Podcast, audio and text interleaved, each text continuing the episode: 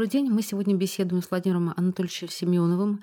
Он российский ученый-климатолог, специалист в области диагностики и моделирования климатических изменений, замдиректора Института физики атмосферы имени Обухова Российской академии наук э, и член-корреспондент Российской Академии Наук. Поскольку беседуем мы для подкаста «Большой город», то и первый вопрос будет про мегаполис. Все мы видим что в Москве цветы распускаются гораздо раньше, чем за городом, и снег сходит гораздо, чем, э, гораздо раньше, чем за городом. Можно ли говорить о том, что в мегаполисах э, существует свой особый климат? И что отличает этот локальный климат? Э, безусловно, этот эффект называется остров тепла, он известен давно. Э, мегаполис э, как бы выделяет тепло, это понятно, да, то есть транспорт, отопление зданий, летом кондиционирование и прочее, прочее, все это дополнительные источники энергии. Это один фактор, но он не самый главный. А главное, что мегаполис – это бетон, асфальт, мало зелени по сравнению с загородом, и, соответственно, это вызывает более сильный нагрев, как зимой, так и летом. Поэтому температура в мегаполисе всегда на 2-3 градуса выше, чем за городом. И любой может в этом убедиться, если у него в машине есть э, э, термометр э, так сказать, на экране, и он едет из Москвы за город, то буквально переезжаем МКАД, отъехав там на несколько километров, уже видно, что температура повысилась на несколько градусов. А можем ли мы сказать, каковы границы этого острова тепла? То есть он накрывает а, мегаполис как шапка, там плюс э, некоторое количество километров? В принципе, да. Он накрывает как шапка. Граница его более-менее заканчивается с границей плотной застройки. И все это, конечно, зависит сильно от погодных условий. Если сильный ветер, то эта шапка, грубо говоря, сдувается. Если ветра нет, она остается на месте, может расползаться. Но в среднем, да, это границы города плюс э, там несколько километров. А когда обратили внимание на этот феномен? Я думаю, обратили внимание тогда, когда начали э, интенсивно заниматься исследованиями климата. То есть это ну, где-то порядка 50 лет назад э, такие явления стали э, обнаруживать. И тут дело в том, что проблема еще в том, что для метеорологов э, важно получить однородные ряды данных. Да? То есть когда температура меняется э, в долгопериодном плане, там, в течение десятилетий, вот климатические изменения, как мы называем, важно, чтобы это изменение именно характеризовало изменение климатической системы, а не изменение воздействия на эту климатическую систему локальных, то есть, скажем, вот этот остров тепла. Поэтому, если метеостанция была расположена в условиях города, то там отмечали, да, например, что вот растет температура, хотя вроде бы почему э, из внешних вот факторов это понять было невозможно. Ну, тогда понимали, что это влияние города, да, и вот как-то старались избавиться от этого эффекта изменения, которые происходят в Москве за последние 100 лет, за последние 50 лет, потепление порядка 2-3 градусов, оно не связано с островом тепла, да, потому что уже происходит в условиях плотной застройки, ну, например, на станции в Балчуге, вот здесь недалеко от нашего института ряды долговременно существуют, там порядка 100 лет. И все это видно, что происходит значительное потепление во все сезоны. А оказывает ли влияние городской остров тепла на другие показатели? Влажность воздуха, давление, количество концентрации углекислого газа? Э, разумеется, остров тепла, то есть или эффект города, он проявляется в разных характеристиках, но прежде всего, я бы сказал, это не концентрация углекислого газа или э, Влажность – это загрязнение воздуха, безусловно. То есть, есть вот этот эффект, и в нашем институте производились э, уникальные измерения с помощью э, вагона лаборатории, который цеплялся к поезду и ездил по всей России. И когда этот вагон проезжал через э, какие-то крупные, особенно промышленные города, вот, он ездил с запада на восток, ну и север на юг тоже был у него разрез, то сразу приборы отмечали вот этот вот рост э, концентрации загрязняющих веществ и затем падение, когда поезд выезжал из города. Ну, то же самое и в Москве присутствует. Но, опять же, это сильно зависит от погодных условий. Если погода антициклоническая, то есть идут нисходящие движения воздуха, все эти э, загрязнения, они накапливаются в нижнем слое атмосферы. Если погода циклоническая, да, то есть когда приземный воздух э, поднимается вверх и как бы высасывается из приземного слоя, ну, то тогда, конечно, это не так сильно влияет на загрязнение. Или сильный западный перенос, западный ветер, например, дует, и все вот это вот, всю эту грязь выметает из э, Москвы. Поэтому, собственно, ну, поскольку западный перенос у нас э, преобладает, то есть ветер западный дует с запада, то, конечно, западная часть города, она... Дышит легче? Дышит легче, более, более чистая, и, собственно, ну, дачи, санатории все предпочтительно размещались э, к западу от Москвы. Ученые говорят, что будущее э, нашей планеты – это урбанизация, что люди будут э, съезжаться в большие города. Смогут ли эти колоссальные городские агломерации оказывать какое-то влияние вообще на общий климат? На климат планеты. Если э, говорить об этом, то нет. Они не смогут оказать э, воздействие, потому что все-таки, э, если взглянуть на э, Землю, то это будут, конечно, точки. Вот. Точки тепла такого, Точки да? тепла, да. И, ну, была у нас мысль, э, может, мы это сделаем, провести эксперимент, где вот такой эффект э, попытаться смоделировать. Э, ну, собственно, в Европе урбанизация очень сильная, да, и количество городов крупных много. Поэтому, в принципе, такие островки, сливаясь, может, в такое большое поле тепла, возможно, ну, небольшой эффект могут региональные оказать действительно на, на изменение температуры, но в глобальном плане все-таки мы имеем прежде всего глобальный океан, две трети поверхности Земли. Это, собственно говоря, именно океан, э, теплообмен э, между атмосферой и океаном. Это огромное количество водяного пара выделяется и явного тепла с поверхности, собственно, он в основном греет атмосферу, а не вот эти вот очаги небольшие а, тепла в виде городов. И этот океан становится теплее. Океан становится теплее, причем а, важно, что океан обладает огромной теплоемкостью, то есть в отличие от почвы, где деятельный слой суши, ну, метр-два деятельный, то есть который нагревается, потом охлаждается, то есть активно взаимодействует э, с атмосферой, то в океане этот деятельный слой э, составляет порядка 50 метров, а там, зимой и несколько сотен метров. То есть это огромный слой, а, огромный как бы такой тепло приемник, который э, долго нагревается и долго охлаждается. То есть вот эти аномалии, то потепление, которое мы видим, видим в океане, оно накапливает, э, накапливается в океане, и это тепло будет отдаваться, даже если мы прекратим воздействие. Это такой как бы термостат. А насколько выросло теп- э, вот это тепло, которое отдает сейчас океан в градусах? Ну, океан вырос, температура океана верхнего слоя примерно на градус выросла, как и температура атмосферы, они находятся в равновесии. Температура более глубоко, глубоководных слоев выросла меньше, вот, но она представляет собой огромные толщи воды, то есть само тепло ну, вот, э, в океане, оно ну, измеряется, тут даже я не знаю такой приставки, это даже не мега, не гига, не, не пета, не тера, это, по-моему, 10-28 джоулей, да, вот такой порядок, его просто ну, сложно себе представить. Но ну, это огромное количество тепла. Владимир Анатольевич, а можно, можете рассказать, э, когда вообще, с чего началось изучение изменения климата, когда это произошло, что уже было сделано, и когда появился вот какой-то тревожный звоночек, ну что что-то пошло не так? В какое время это примерно было? Климат э, изучали сотни, а может и тысячи лет назад, да, то есть эти изменения на человека всегда влияли, жарко, тепло, там, характер погоды. Вот. Но вот в современном понимании, именно в, процессе, в контексте глобального потепления, я думаю, вот активное изучение климата началось где-то в 60-х годах 20 э, века тогда появились первые глобальные модели э, общей циркуляции атмосферы. То есть у ученых появилась возможность, ну, во-первых, они смогли воспроизвести все особенности атмосферной циркуляции основные, которые мы наблюдаем, э, западный перенос, тот же пассаты, там, меридиональные чеки. Ну, то есть в целом как бы увидели, что да, модели хороши, они э, воспроизводят то, что мы видим, то, что мы наблюдаем.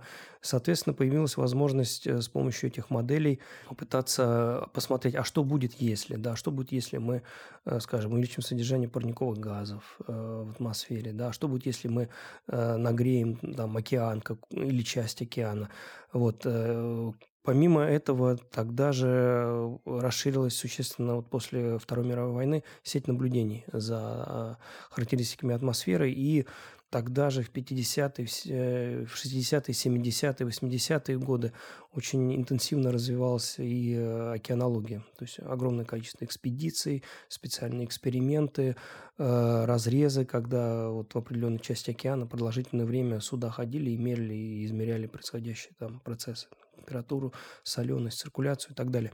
И вот накопление этих данных вместе с возможностью моделирования, собственно, тогда дало возможность э, как-то пощупать эту климатическую систему на предмет э, ее реакции на различные воздействия увлечение парниковых газов, э, там, например, извержение вулканов, солнечная активность.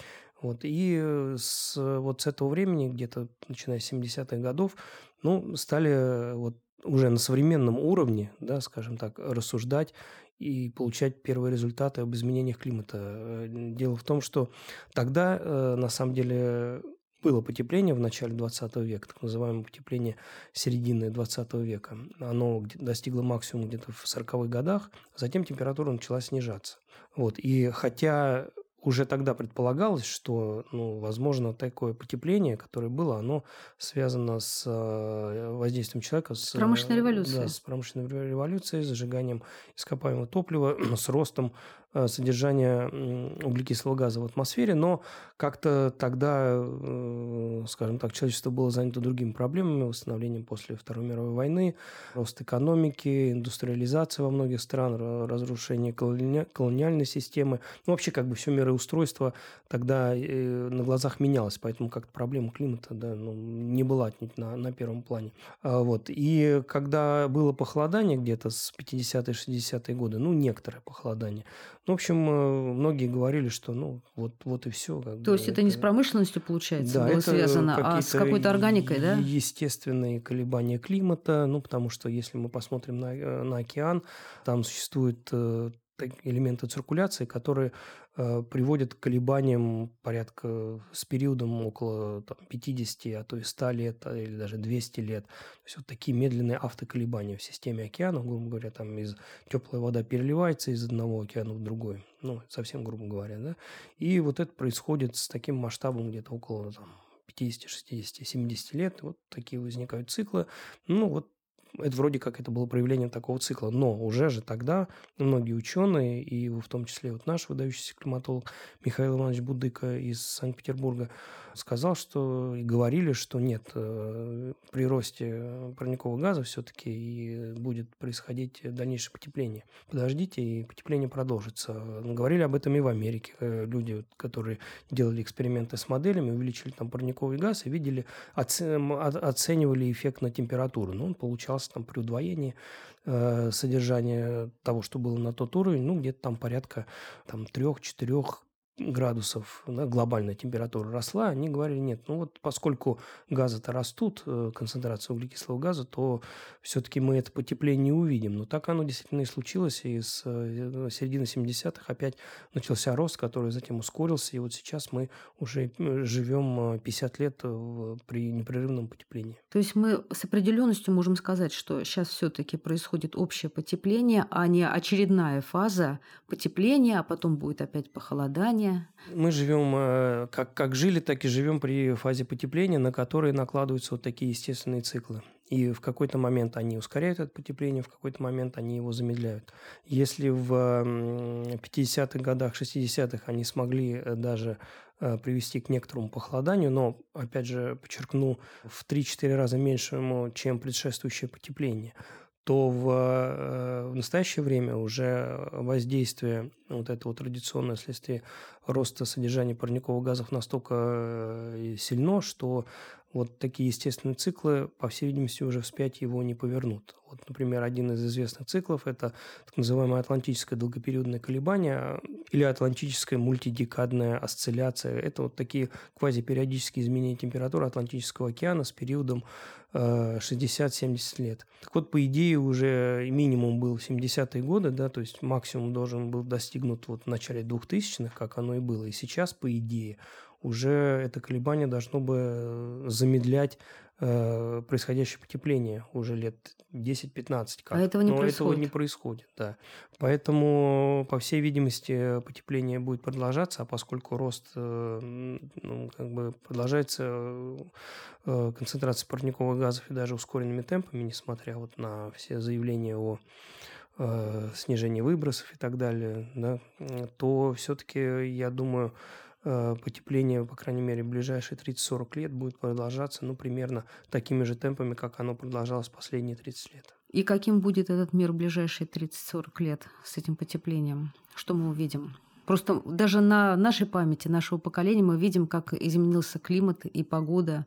Действительно, проблема-то изменений, происходящих не, не, не в самой величине потепления, да, там на 3 градуса, на 4, потому что пока еще вот межгодовые вариации климата локального, да, например, в Москве, год от года среднегодовая температура может скакать в диапазоне там 3-5 градусов. То есть один год может быть э, холоднее другого. Там, на... Это нормально? Ну, это так называемая естественная изменчивость. Да? Пока она превышает даже те изменения климатические, которые вот мы наблюдаем в течение там, последних 50 лет. А что я хочу сказать, что в принципе мы вот по, если мы возьмем контрастные годы, да, например, аномально холодный год какой-нибудь и аномально теплый, то вот эта разница, она будет сильнее, чем э, произошедшие климатические И о чем изменения. это говорит? Но это говорит о том, что мы не вымрем, мы как бы выживем, да, то есть такие человек не будет воспринимать такие изменения как нечто катастрофическое, да, вот был холодный год. То есть да. человек приспособится? Человек э, практически ко всему приспособится, но в данном случае я хочу сказать, что э, вот такие изменения, скачки вверх-вниз, да, связанные с естественной изменчивостью атмосферы, например, они будут существовать всегда, но они будут существовать на фоне медленного, относительно медленного роста температуры со скоростью, ну, примерно градус в десятилетие вот ближайшие 30-40 лет. И э, климат будет становиться все более и более теплым. Пока вот это, такие изменения они не будут выходить за, за диапазон э, климатических зон России. Да? Например, вот та же Москва ну, будет двигаться э, в сторону климата Воронежа. Да? Потом климат... Вы говорили о Париже в одном из интервью. Э, да, ну Париж я говорил в контексте зимы, потому что вот мягкие зимы, они характерны как раз для Центральной и Западной Европы вследствие близости к океану. Лето-то там как раз э, не такое жаркое, потому что вот именно океан близок, и он смягчает ну, так называемый океанический климат э, морской, он э, характеризуется теплыми зимами и относительно прохладным летом. Зимой у нас будет теплеть, мы все-таки более континентальный регион, Москва, если говорить о Москве.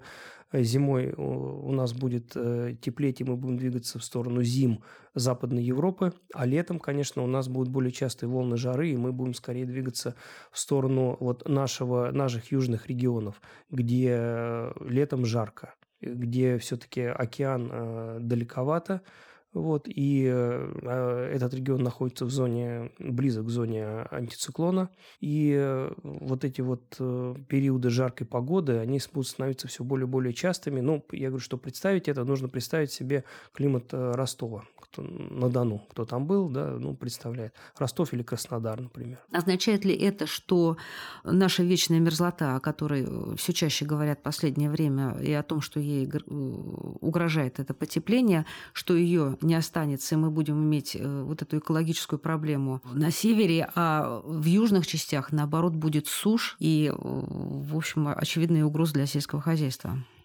Ну, вечная мерзлота, разумеется, будет, э, так сказать, отходить, да, смещаться. Ее граница будет на север. Глубина сезонного протаивания, ну, это важная характеристика, да, насколько летом э, протаивает эта вечная Она уже отступ... начала отступать? Да, конечно. Ну, И насколько она подвинулась? Это сотни километров. Ближе к северу. Ближе поднялась. к северу, да. Угу. Вот. И э, глубина сезонного протаяния также будет расти, но это где-то изменение порядка десятков сантиметров. Это тоже очень значительно, и ну, десятков сантиметров в десятилетие. Да, то есть за там, 100 лет при дальнейшем потеплении это уже будут порядка метры да, вот такие изменения, это уже серьезное воздействие на всю инфраструктуру. А, это уже сейчас проблема, уже сейчас этим, ну, просто это видно на глазах, да, когда, когда плывут э, дороги, плывут э, сооружения, фундаменты, плывут основания трубопроводов, этим всем уже наши вот нефтяные Они столкнулись с этим совсем, компании, да? да, уже этим занимаются, у них уже технологии внедряются, там укрепление вот этих вот трубопроводов с помощью там охлаждаемых свай там, и так далее. То есть это все уже делается, и в будущем эта проблема, естественно, будет более серьезной. Вот что касается сельского хозяйства, то южных частей, да. Да, да. Тут действительно дело в том, что при изменениях климата, при потеплении э, изменяется количество осадков, э, в целом оно растет. Растет, потому что растет э, при потеплении испарения с океанов. То есть количество влаги, э, а влага поступает с океанов да, в основном, оно растет, и где-то эта влага должна выпадать, да, в атмосфере она накапливаться не может. Поэтому растет в целом количество осадков, но растет неравномерно. Вот у нас на, в северных регионах, в Северной Евразии, количество осадков увеличивается. То есть сток наших великих сибирских рек да, будет расти. А в южных регионах, ну, грубо говоря, южнее 40, ну, от 40 и южнее, э, количество осадков уменьшается. И, и а вот можно это... я задам уточняющий вопрос? Вы сказали, что э, количество осадков там, где э, северные реки увеличивается. Можно ли в связи с этим сделать вывод, что, поскольку ученые говорят о грядущем дефиците пресной воды, что, в принципе, вот эта конкретная ситуация, она нам удобна и комфортна? Да, я, собственно, об этом много раз говорил, что одним из Э, одной из главных проблем, которую даже вот ООН обозначила э, чуть ли не в тройке, да, это вот проблема с пресной водой. Прежде всего в густонаселенных странах Юго-Восточной Азии. Воды там мало. И может быть еще меньше. А вот у нас воды будет больше. И, собственно говоря, помимо наших минеральных ресурсов, э, у нас будет еще... То есть у нас очищается Севморпуть, у нас будет больше воды, и, наконец-то, Подмосковье будет тепло. Разве это не хорошо? Но вот вы перечислили, да, основные, так скажем, положительные последствия э, глобального потепления для, для России. То есть это ну, не только в Подмосковье, везде будет тепло. А у нас страна живет в целом в холодовом стрессе, в так называемом, да, то есть мы всегда мерзнем в основном. Вот такой проблемы нет там, я не знаю, там в Италии, например, да, в, на, во всей Америке, которая живет там южнее 40 градусов северной широты, то есть ю, южнее Сочи, да, вся Америка. Вот а у нас, э, конечно, вот эта проблема есть: морозы, морозные зимы, холод, снег, э, лед и так далее. Поэтому, но конечно, заметят это лишь э, ну, ближайшие, скажем, э, там, ну, 50-80 лет до конца 21 века, в основном лишь европейская часть России, потому что за Уралом, где климат континентальный, зимы очень холодные, где средние зимние температуры ну, где-то порядка минус 20 градусов. У нас, например, в Москве вот самый холодный январь, там, начало февраля, но температура в среднем где-то минус 8, ну, были минус 10, сейчас минус 8 градусов, минус 7. То есть это такие температуры, которые при происходящем потеплении приблизятся э, к нулю да, через 50 лет. И мы это, разумеется, заметим. То есть, если у нас э, и средние январские температуры будет среднесуточно 0, это значит, что... Значит, Снега больше не будет, ну, как да, назывался ночью, один фильм? Ночью будет минус 5, грубо говоря, днем будет плюс 5. Да. Ну, То есть наслаждаемся последним снегом в эти зимы ближайшие? Ну, в ближайшие еще лет 20-30, я думаю, он зимой и в Москве от нас не уйдет, но затем да, мы окажемся на европейской территории России, особенно в мегаполисах, э, скорее всего, без снега. Ну, или снег будет иногда выпадать, да, но затем таять.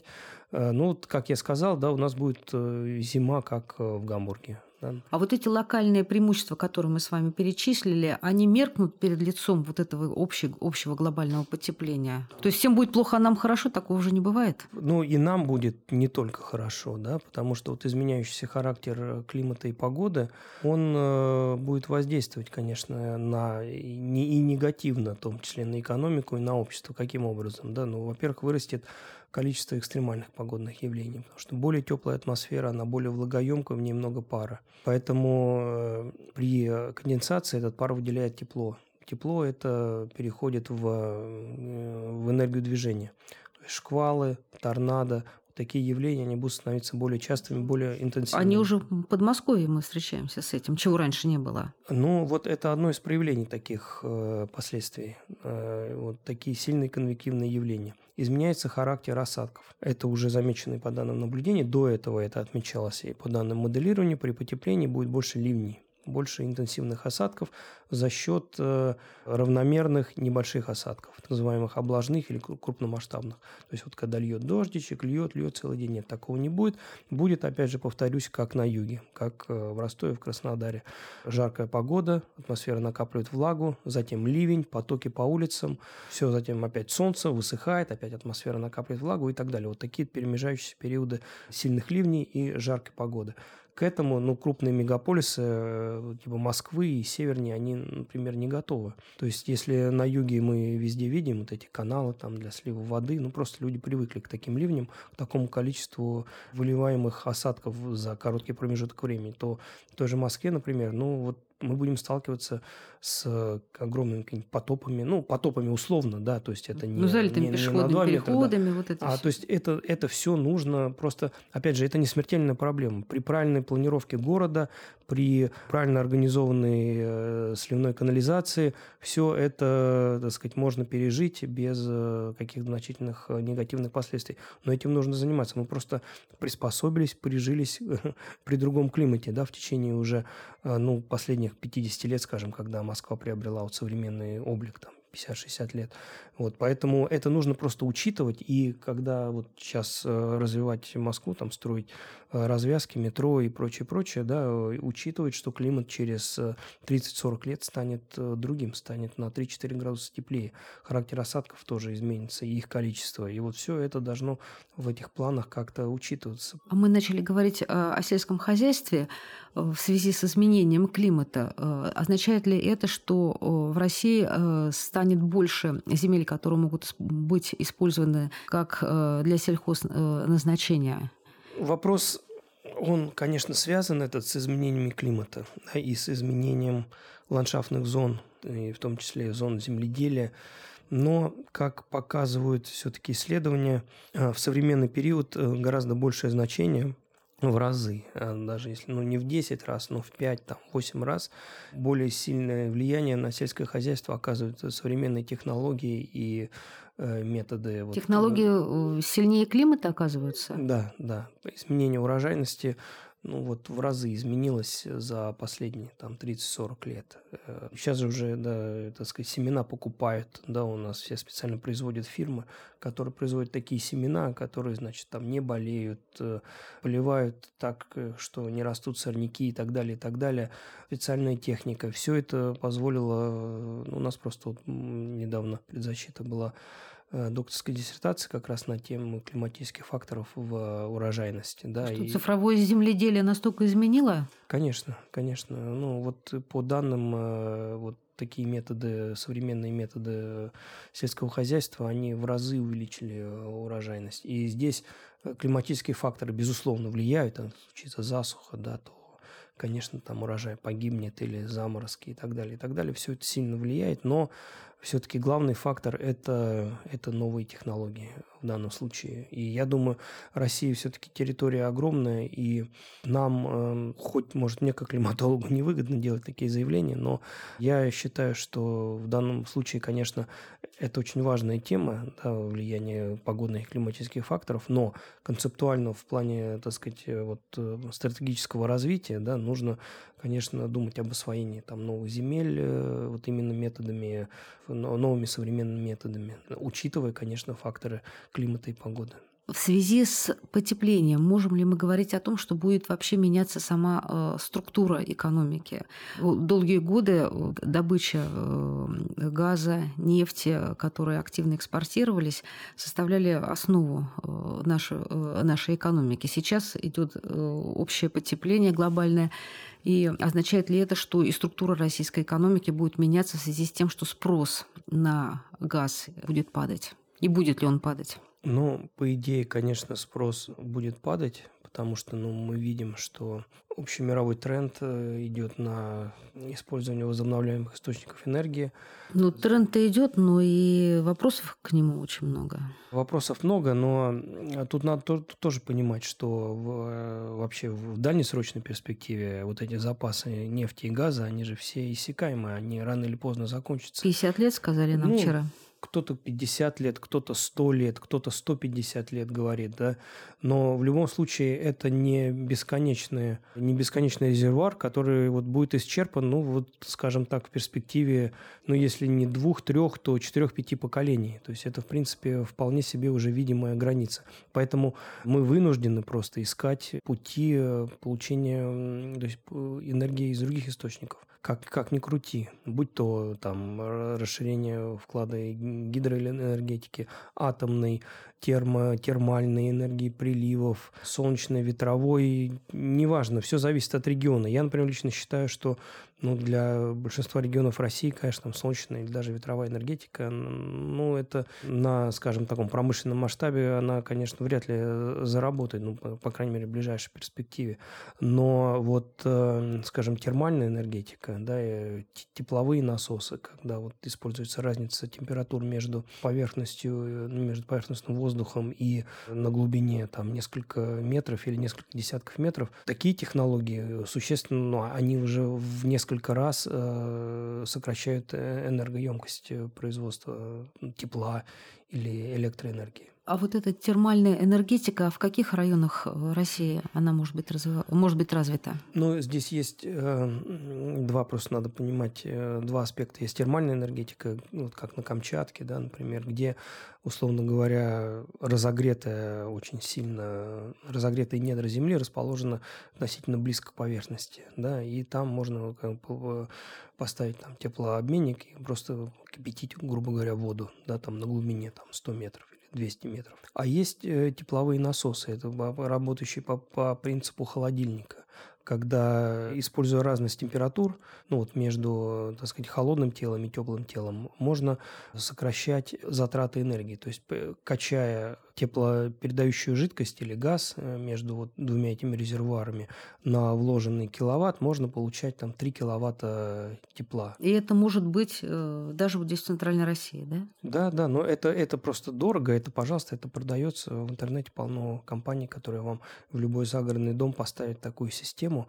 Вот. Другое дело, что, конечно, это не, это не вечный двигатель, да, то есть он э, нагревает эту воду ну, там, до 50-60 градусов, и вы не сможете обратно, охладив эту воду, получить э, э вложенное или большее количество чем, энергии, чем вы вложили, да. Но для отопления домов, э, вот поставив такую систему, вы будете где-то в 2,5-3 раза меньше тратить э, энергии на отопление чем э, вот как бы используя просто там электрическую энергию. То есть это ну, технологии, которые, мне кажется, в будущем при их удешевлении, удешевлении могут стать э, существенным фактором в, в изменении структуры энергетической. Но э, вот, конечно, для России, да, я пока все-таки у нас страна северная, повторюсь, да, мы, мы по сравнению с Соединенными Штатами, которые живут южнее 40 градусов северной широты, да, но мы просто север северная страна, даже севернее, чем, э, грубо говоря, Канада, потому что основ, основной пояс вот городов Канады, там Оттава, Монреаль и прочее, они все расположены тоже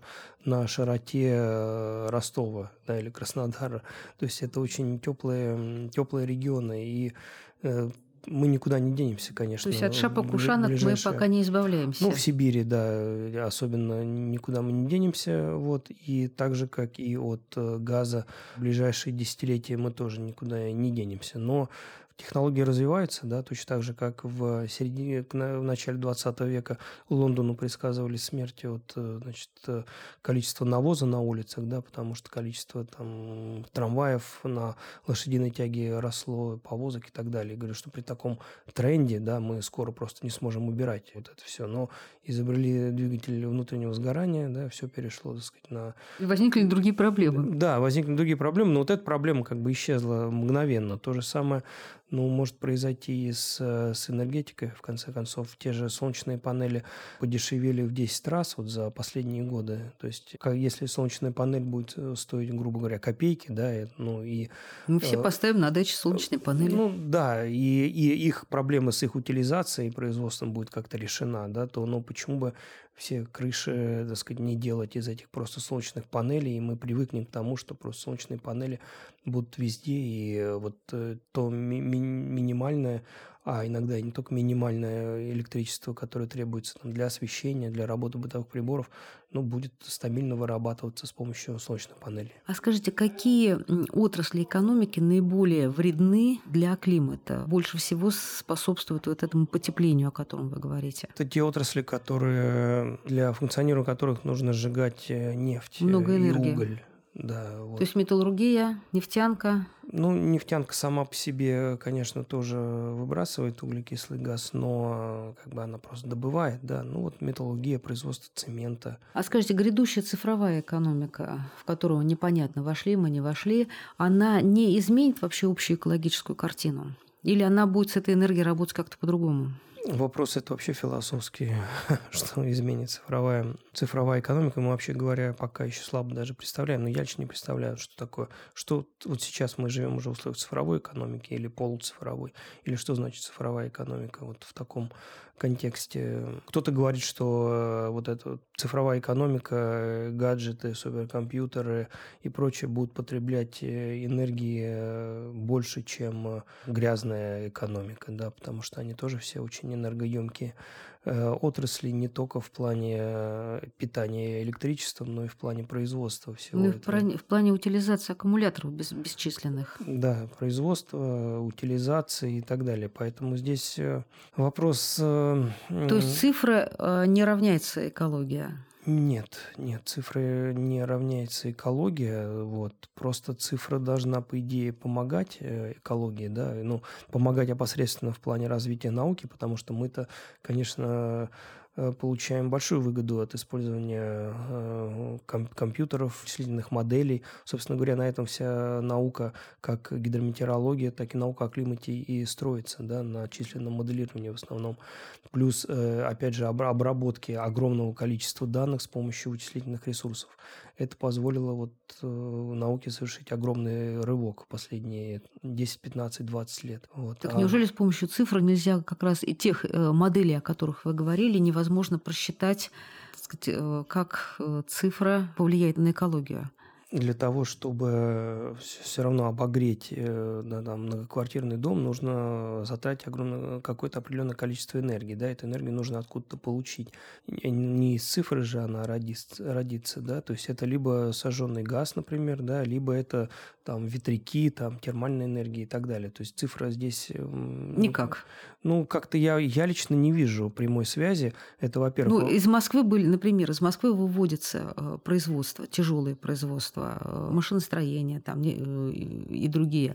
По идее, как бы для экологии города это плюс? Ну, для экологии это плюс, для, я думаю, так сказать, кошельков э, некоторых граждан это плюс, потому что на месте этих производств я не вижу, там какие-то стартапы открывались, там строятся э, жилые комплексы, вот что строится на, на месте этих производств активно, что, кстати, тоже большая проблема, потому что э, с э, ростом температуры, с потеплением, да, с увеличением количества волн жары в Москве очень важно, чтобы много было зелени, потому что мы сами даже по ощущениям знаем, вот в парке всегда в жару прохладнее, чем, э, скажем, в бетонном дворе. А это просто, так сказать, из-за физики влажная почва испаряет э, водяной пар, э, и при этом так сказать, поглощается тепло и становится прохладней.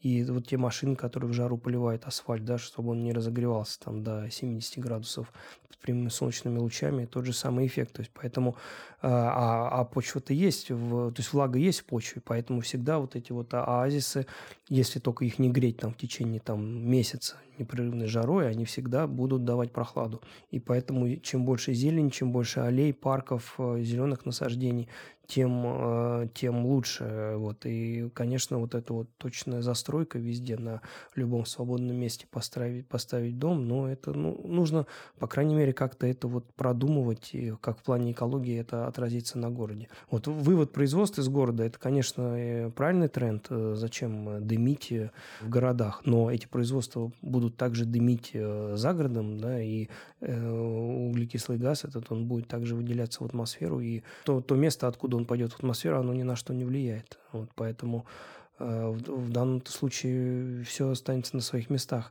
Плюс существуют э, огромные э, экономики развивающихся стран.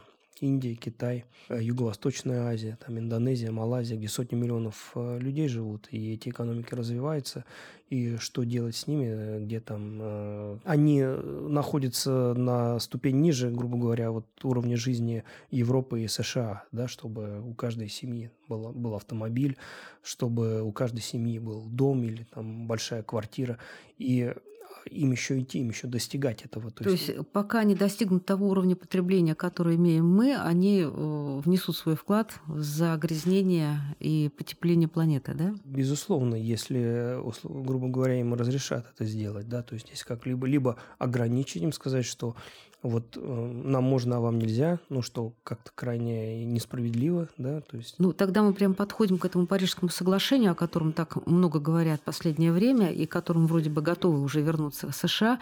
Можно ли все таки такими коллективными усилиями управлять климатом? Скажем так, к этому нужно стремиться. Вот. И потенциально это возможно. Ведь каждая страна, в принципе, разработала свой национальный план, которые, если их все сложить в общую копилку, ну да, получается уменьшение выбросов, э, так сказать, снижение их э, и где-то там через 20-30 лет э, выход на э, отсутствие роста и затем последующее снижение выбросов. Ну, если снижение, а перед этим вы сказали, э, что даже если мы остановимся в своей деятельности, все равно пройдет много лет, когда это отразится на климате. То есть фактически мы смотрим там на 50 лет вперед, да? Ну, Пытаемся ну, достичь. масштаб таков, да. Ну, вот эти много лет, связанных с инерцией океана, но это около 10 лет. Да? То есть вот где-то мы океан э, этот процесс сглаживает, да, и мы не увидим, даже если мы резко там снизим сейчас выбросы, то мы не увидим резкого снижения температуры. Океан сгладит этот эффект где-то 10 лет, все равно температура будет примерно находиться на одном уровне, а затем начнет медленно понижаться. Да. Но тут это такой же вопрос, как э, ну, мы, зная это, это не значит, что мы не должны это делать, потому что эффект нам нужен. Поэтому... А вот вы сказали, если этим развивающимся экономикам это разрешат, но невозможно национальной экономике э, приказать, э, чтобы она работала медленнее. Как это может моделироваться? Хороший вопрос, э, потому что вот во всех этих э, планах, конечно, он может стать э, ключевым как ограничить выбросы вот развивающихся экономик. Аппетит развивающий, да как? Да никак. Но есть, конечно, здесь надежда на что? На то, что технологии позволят э, нивелировать этот рост в плане, э, в контексте выбросов. Да? То есть, например, появятся технологии улавливания э, парниковых Какие-то газов. новые очищающие... Ну, да, да, по технологии улавливания, более эффективные технологии, например, что когда для э, производства там, той же стали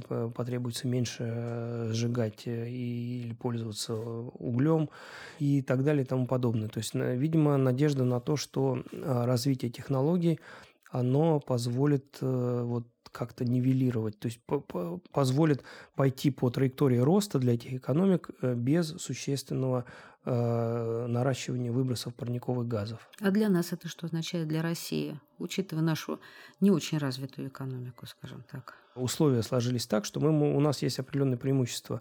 По условиям Парижского соглашения, да, мы там через 20 или 30 лет мы должны ограничить наши выбросы настолько, чтобы они не превысили выбросы, выбросы уровня 90-го года. Ну, вот. у нас в 90-е годы не так много было выбросов. Нет, в 90-е у нас было много выбросов. Это был, э, так сказать, на излете Советский Союз, огромная экономика, все дымило, все, так сказать, как-то развивалось, индустриальная все эти промышленность То работала. есть у нас есть фора, да, по да, отношению а потом сейчас? как раз вот в 90-х годах, то есть именно уровень 90-го года, да, не 90 какого-то, 90, а в 90-х годах после развала Советского Союза все это пошло в тартарары, и вся экономика наша скукожилась в разы, да, и выбросы упали.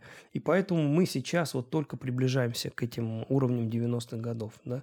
И нам, по большому счету, при вот использовании, ну, таком интенсивном, но без, как говорится, надрыва энергосберегающих мер в экономике, развития ну, возобновляемой энергии на определенном уровне, даже снижение, так сказать, характера производства энергии, да, там больше газа жечь, меньше нефти, меньше угля. Только за счет этого мы спокойно выполним э, вот эти вот меры Парижского соглашения, и что дает нам, конечно, определенную фору. Это для нас выгодно и хорошо. А вот президент говорил о том, что необходимо установить даже квоты по выбросам для городов. Как вы думаете, насколько это реально? У нас ведь некоторые, несколько есть городов, которые действительно входят там, в мировые э, рейтинги самых грязных городов мира. Но, с одной стороны, некоторые входят в рейтинги самых грязных городов, это промышленные города, да, взять там наш там, Челябинск, Красноярск, там, где вот, алюминий делают и сталь варят. Но Москва, например, входит в, в рейтинг наиболее чистых городов мира.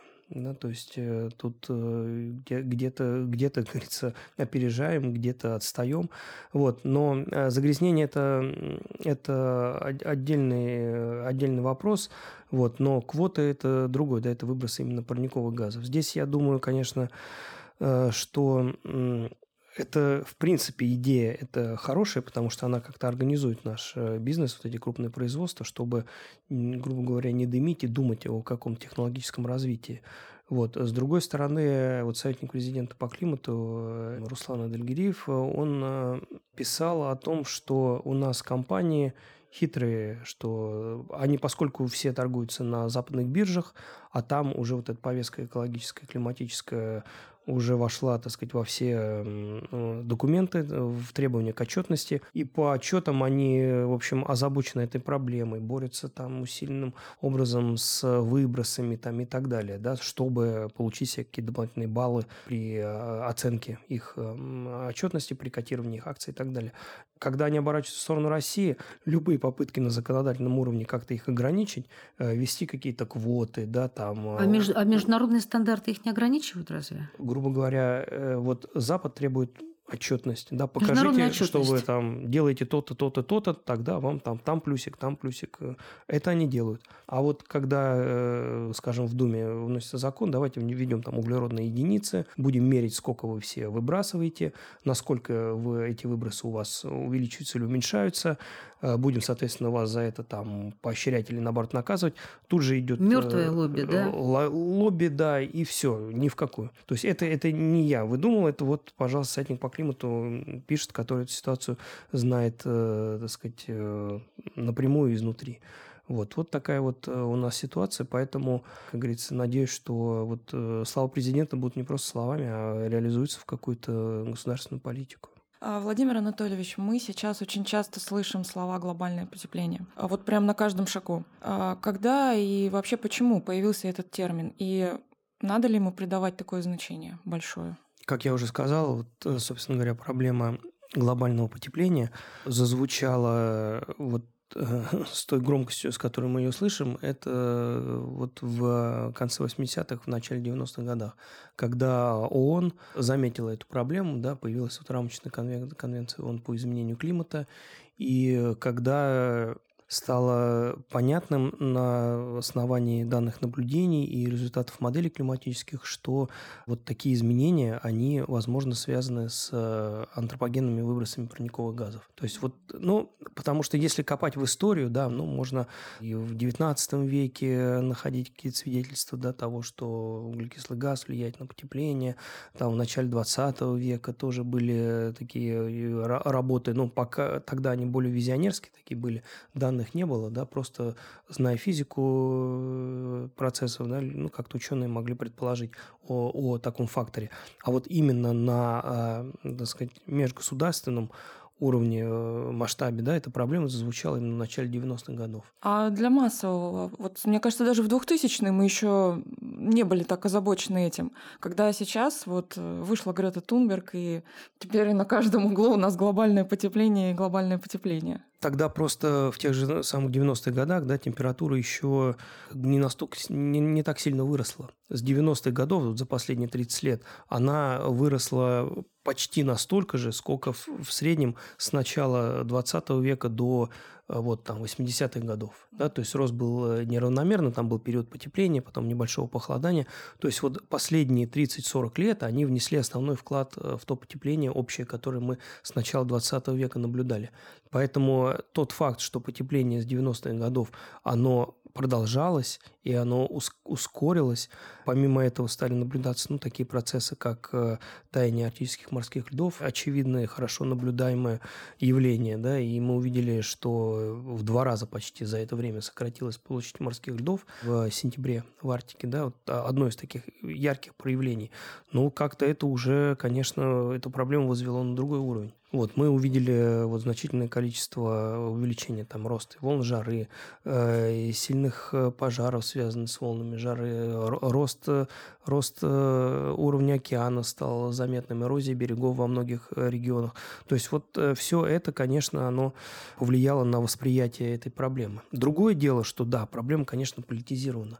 Она до нельзя политизирована, потому что, ну, очевидно, что используя вот угрозу глобального потепления, можно ее использовать как мягкую силу для влияния на вот, развивающиеся страны. Тут э, спору нет. Но вот что важно понять, что проблема политизирована, но э, есть физика, есть, но есть, есть геофизика, угу. есть просто факт, физический факт э, роста температуры при увеличении парникового эффекта, который увеличивается вследствие роста парниковых газов. Это, это, это просто это физика, это геофизика, это статистическая физика, это физика твердого тела, это молекулярная физика, но это, это просто, так сказать, медицинский факт. И люди часто занимают, э, с моей точки зрения, совершенно неумную позицию, когда начинают отрицать физические, вот эту вот физическую основу глобального потепления, говорят, а, все это вот, э, все это чушь, потому что вот что-то то не так, все не так, цитируют вот каких-то э, маргинальных деятелей, экспертов, да, и Э, говорят, да, вот что у вас там, вы говорите, консенсус, консенсус, а вот тут вот такой вот академик говорит, да, академик может оказаться геологом, химиком, там, да, да кем угодно. Но просто вот это я, как я, так сказать, патриот своей страны, я, я ни в коем случае не хочу негативных последствий там, для экономики из-за того, что мы кинемся там на какой-нибудь там, сломя голову на низкоуглеродный путь развития. Нет, э, прежде всего, конечно, это благополучие э, наших граждан, Э, и это ставится во главу угла. Но отрицать, что при выбросе парниковых газов температура не будет расти, это глупо. Я это знаю, и все мы это знаем, ученые, и это, так сказать, абсолютно фундаментальный момент. Но, опять же, ну, большинство из нас, вот те, кто этим занимается, да, все, все говорят а, единодушно, что экономика не должна пострадать при э, вот, переходе на низкоуглеродный путь развития, что прежде всего и нужно учитывать особенности нашей северной страны. Вот. И все это в купе да, должно, э, так сказать, привести к какому-то очень взвешенному подходу к перестройке нашей экономики. Вот с другой стороны, повторюсь, что рано или поздно мы исчерпаем все эти ресурсы, да, и нам нужно тоже об этом думать. Это раз. Во-вторых, это проблема глобальная и в каком-то виде философская. Да. Вот Федоров такой был философ, э, Николай Федорович Федоров, по-моему. Он э, писал о, писал о воскрешении там, мертвых и так далее. Все. Вот космист такой был, ну, очень известный в конце XIX века. И э, вот одной из своих работ он начинает с того, что э, тогда вот в конце XIX века появились э, сообщения о том, что человек может разгонять дожди или вызывать дожди да, с помощью вот, разрыва снарядов и прочее. И он обсуждает это, и, и, и на это дело высказывался тогда и какой-то митрополит известный, что, мол, это против воли Божией, что нельзя, значит, так делать. Вот он спорил, говорил, что ну как, а реки же, каналы мы строим, это же тоже как-то против природы, да, но тем не менее никто, так сказать, не, с религиозной точки зрения это не оспаривает, вот, и так далее. То есть вопрос философский, что человек вдруг оказался э, способен влиять на вот метеорологические процессы, на процессы выпадения дождя, что может существенно вообще изменить всю картину для сельского хозяйства, да, то есть огромная проблема, тогда засухи, вот эти голодные смерти, это может исчезнуть просто потому, что человек развился, дошел до такого технологического уровня. То же самое и с изменением климата. Действительно, это очень и в философском плане большая не проблема, а большой факт э, и как бы шаг в развитии человечества именно с, философ, с философской точки зрения, что впервые в истории планеты вот человек, который, ну, крошечная часть вот всей этой вот системы нашей земной, вдруг оказался способен сжигать столько ископаемого топлива, что это существенно влияет на состав атмосферы. Это вот с геологических времен э, развития Земли, э, вот та тонко настроенная машина баланса углеродного, когда там углерод поступает в атмосферу из океана, из суши, да, поглощается этим же океаном, отмирает там э, в, в кору, кора погружается в мантию и так далее, все это опять выбрасывается с вулкана в атмосферу. Вот это вот тонкий, настроенный в процессе десятков миллионов лет процесс, э, который, ну, естественно, менялся в геологической истории Земли, но вот последние там десятки миллионов лет, вот он уже пришел к такому очень тонкому равновесию вот вклад человека уже способен это равновесие нарушить и привести к росту углекислого газа. Но возвращаясь к философии, опять же, вот сам вот этот факт, что впервые за 4,5 миллиарда лет истории Земли вот этот крошечный развившийся такой вот э, тип э, человека, да, Homo sapiens, смог изменять вообще э, структуру как бы углеродного цикла и состав атмосферы. Он действительно как бы такой принципиален и э, качественный шаг. И, соответственно, как человек, осознав это, должен понять, что если вот он делает, может делать, э, как говорится, изменять в одну сторону, то нужно быть способным изменять и в другую, да, то есть, как говорится, насорил, убери за собой, да, вот как-то вот из таких соображений, потому что это может понадобиться и в будущем, а может надо будет наоборот увеличить там выбросы когда-то из-за по каким-то причинам. То есть, ну, нам нужно быть способным в целом контролировать эту ситуацию. А вот в этой связи вопрос. Э, вот я как человек э, экологически ответственный, я могу делать какие-то простые шаги в рамках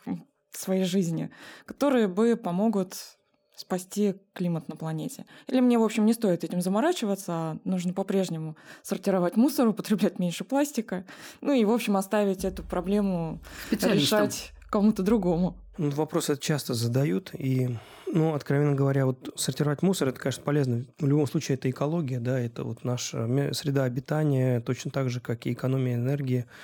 Это всегда полезно, это, э, это важно, вот. Но в качестве вот каких-то мер, что если бы все люди, например, там стали что-то такое делать, и климат сразу бы...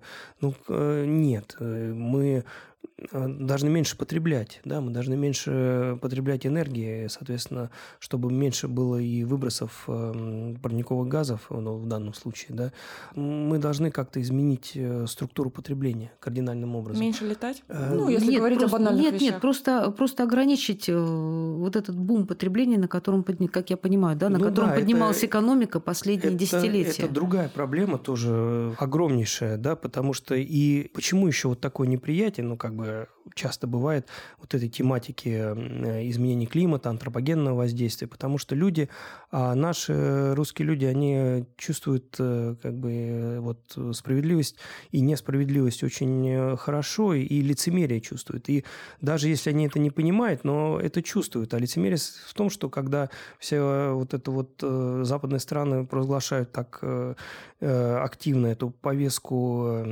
экологизма климатического, да, там чистая энергия, энергия, низкоуглеродная и так далее, с одной стороны. А с другой стороны, мы видим, что э, с Запада к нам пришло вот то самое потребление неограниченное, которое, которым мы все и занимаемся. Потому что, ну, вот мы знаем раньше, вы выпускали машину 80-е годы, 70-е, она служила 20-30 лет.